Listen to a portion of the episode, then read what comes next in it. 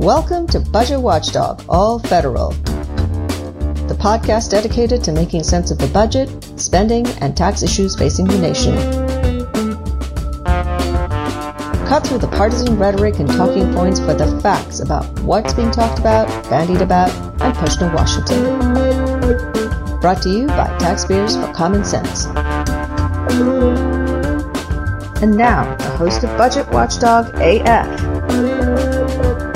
TCS President Steve Ellis.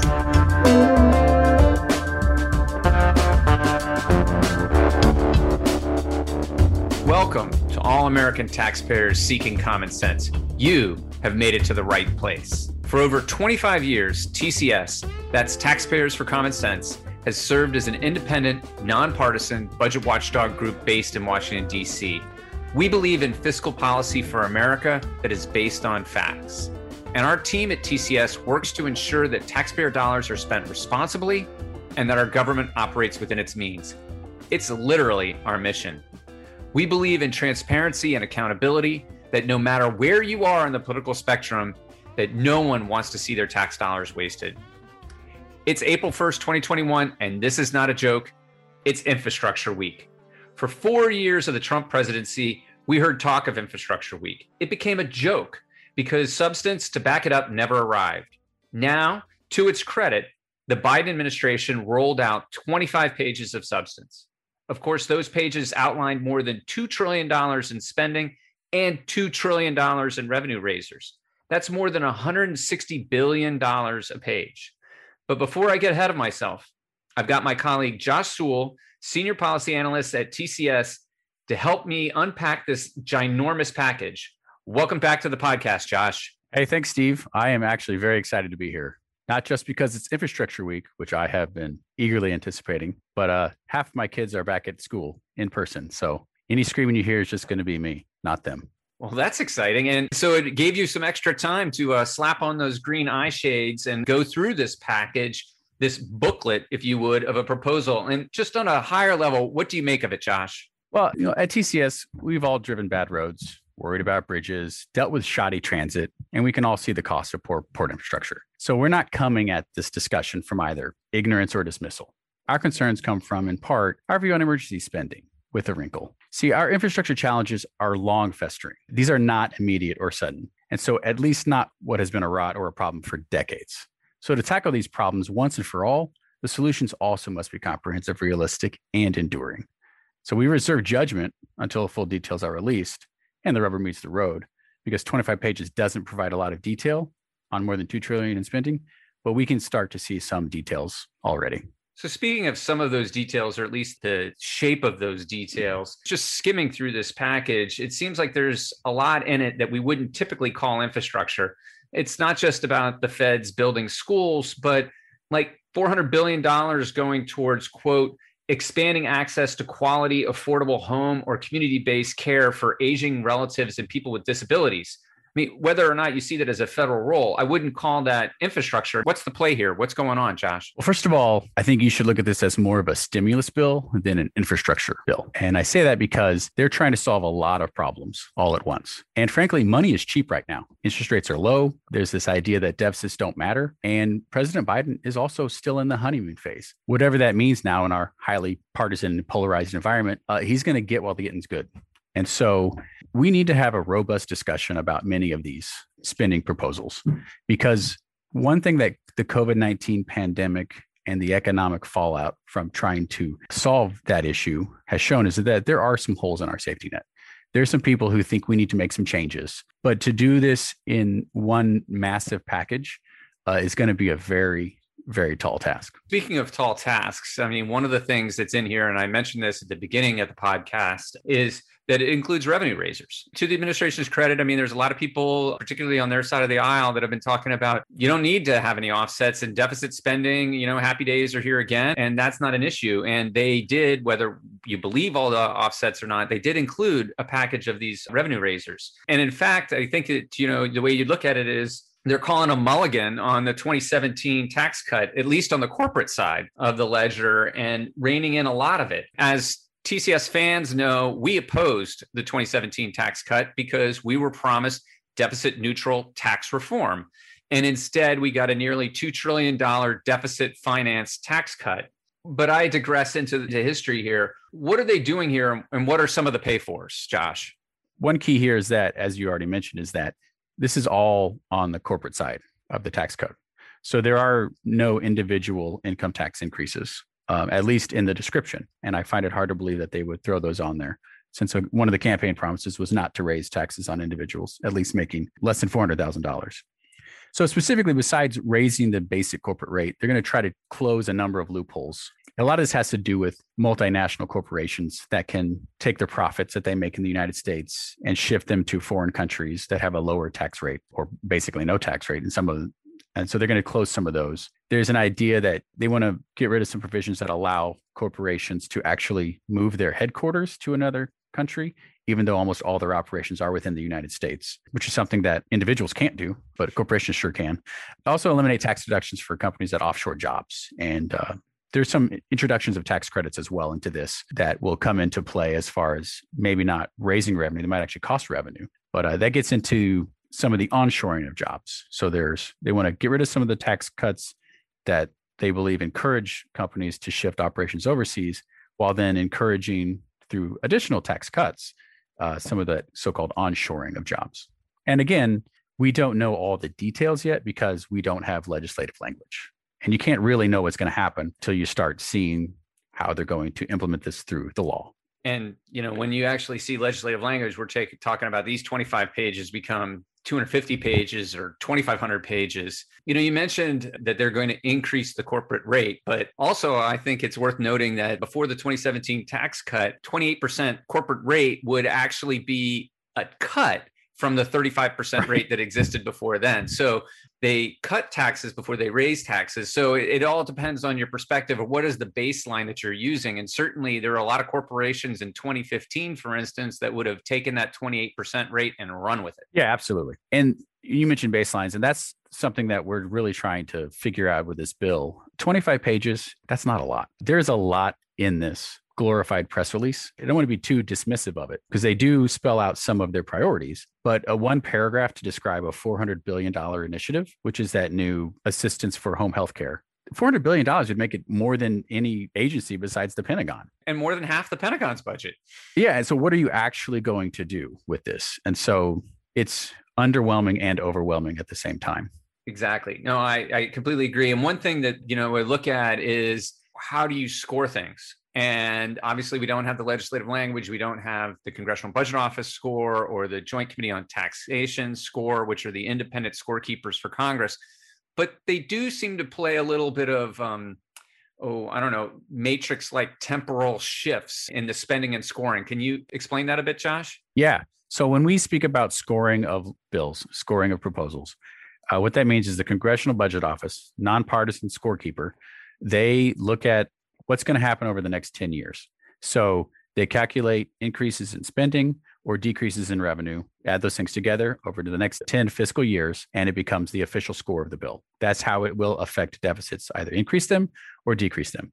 Well, in this, the administration, they're saying this next eight years of spending will be paid for within 15 years. So they've expanded their scoring timeline to 15 years instead of the legal and technical 10 years in order to cover the full costs. So it's very speculative. What happens in legislative scoring, it's always speculation. You have a baseline, which is current law. We make just these changes and it will have these effects over the next 10 years. Well, go back 10 years and see what life was like for you as an individual, let alone for policy. I mean, three years ago was much different, let alone 10 years ago. So the idea that you're going to have the exact same conditions and you're going to realize these out year savings, especially or costs in years four, five to 10, we'll say it's highly unrealistic. Right. Well, yeah, 10 years ago, we would have been just past the halfway point of the first Obama administration. So, yes, people I think can recognize that was quite a while ago. You know, we saw this administration, this Congress, when they passed the COVID 19 relief package, that they used so called reconciliation and that's what's been talked about here. So, Josh, can you inform our podcast listeners a little bit more about reconciliation, what that is, what it allows, and what are the benefits, but then what are the drawbacks of using reconciliation? I'm not sure anybody understands reconciliation. Um, in a reconciliation package, it has to affect just the deficit and spending. So you can't have a lot of policy changes. And so there's arcane and complicated rules to govern what is or is not allowed in a reconciliation package. And those rules differ slightly between the House and the Senate, actually. And so the House can include certain provisions that then the Senate, which is actually governed by the Senate parliamentarian, not even the Senate itself, unless they vote to overrule the parliamentarian, can decide what can or cannot be included in a reconciliation package. And so what it ends up being is a little less broad. You can't do certain things that you could do if you were just going through the traditional process. But the reason you go through reconciliation is under those rules, it only requires 50 plus one. You just have to have a simple majority. And so in a Senate that's divided 50 50, as long as all the Democrats agree to this bill, if it's done through reconciliation, they can do these major changes without having to get any Republicans on board. Because otherwise, under the, the normal process, you would need 60 votes. And so you're going to have to get 10 Republicans on board. So reconciliation lets you get through the Senate with 50 plus one votes, but budget reconciliation normally follows the budget resolution, which follows the president's budget request, which we still haven't gotten. So now we've had a COVID package, a couple trillion dollars. We've got this package, a couple trillion dollars. And we still haven't seen the actual fiscal year 2022 budget that is another one and a half trillion dollars. What's going on here, Josh? We are federal budget watchdogs, and normally we do chase the budget, but now we're chasing not just our tails, but we're chasing a lot of tails, apparently. It's an important point to keep in mind. I think part of this has to do with that they are just trying to get much spending as they can out the door. At first, it was to address COVID 19, which is a, was a pressing and is a pressing issue. But now it's to take advantage of this honeymoon period while the Democrats are all still basically getting along and pass what they can pass. And I think that's what they're trying to do get as much as they can as quick as they can.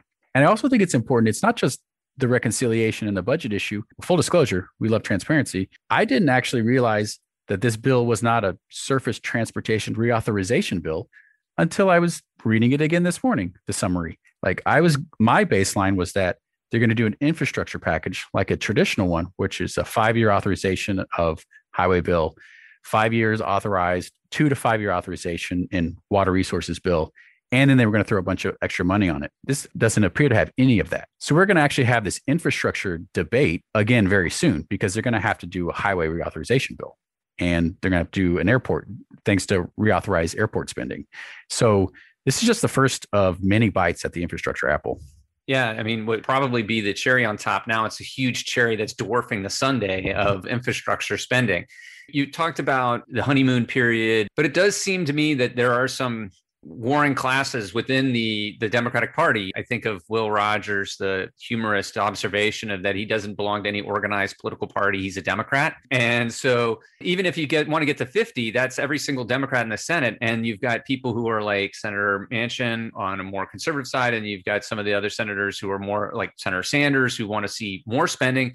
I saw that Congresswoman Ocasio Cortez wanted $10 trillion in spending, a trillion dollars a year over the next 10. So there's some of those tensions there as well. And Chief of Staff to the President, Ron Klain, it seemed like to some extent when I saw his interview, it was we're throwing everything against the wall. We'll see what stays popular and what sticks and go with there. And I guess maybe that's advantage of doing a 25 page document that doesn't have a lot of detail. The way you should look at this package is this is just an opening salvo in a conversation.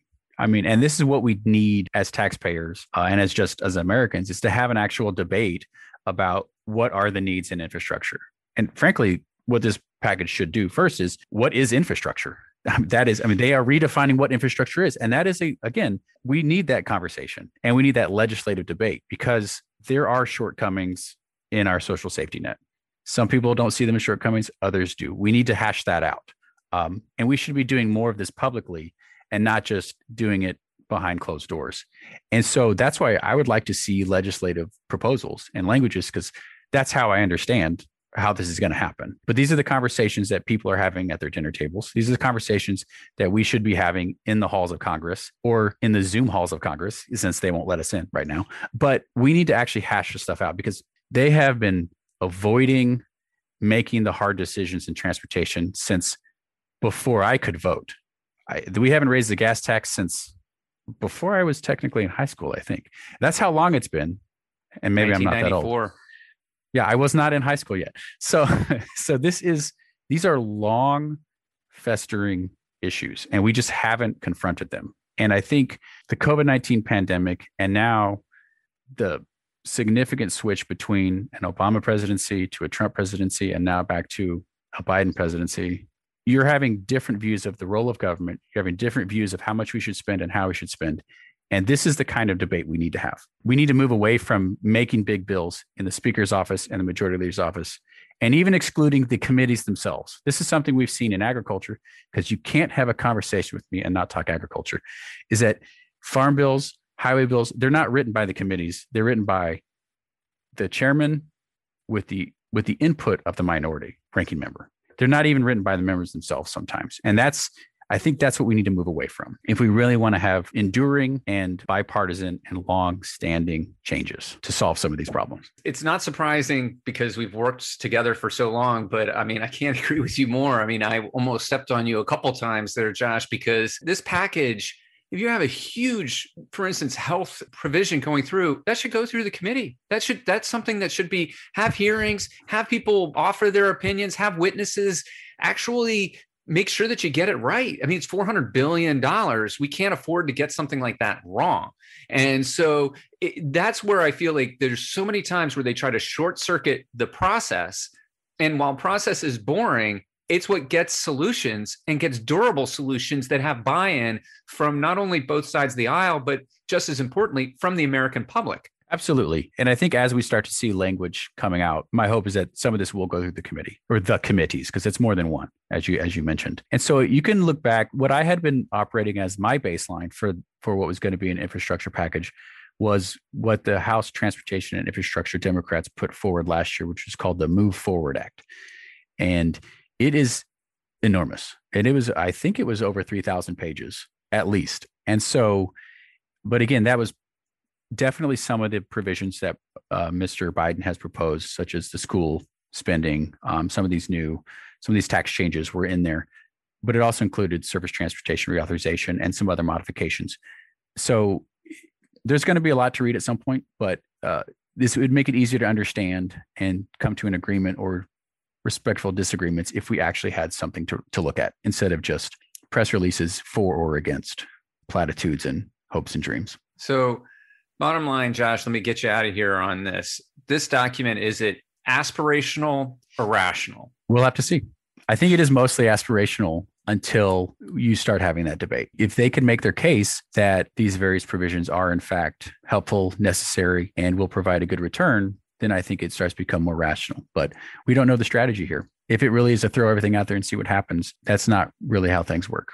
So there you have it the opening salvo from the Biden administration on their Infrastructure Plus proposal, for now at least. Josh Sewell, Senior Policy Analyst at Taxpayers for Common Sense, thanks for being here to help us begin to understand the American Jobs Plan.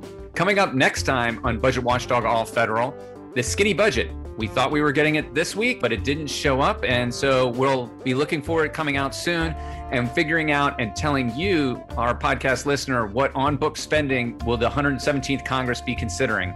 Thanks for listening to Budget Watchdog All Federal.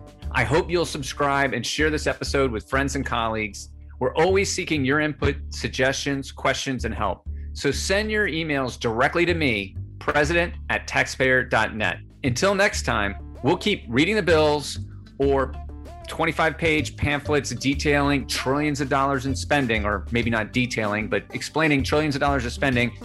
And we'll keep highlighting wasteful programs that poorly spend our money and shift long term risk to taxpayers.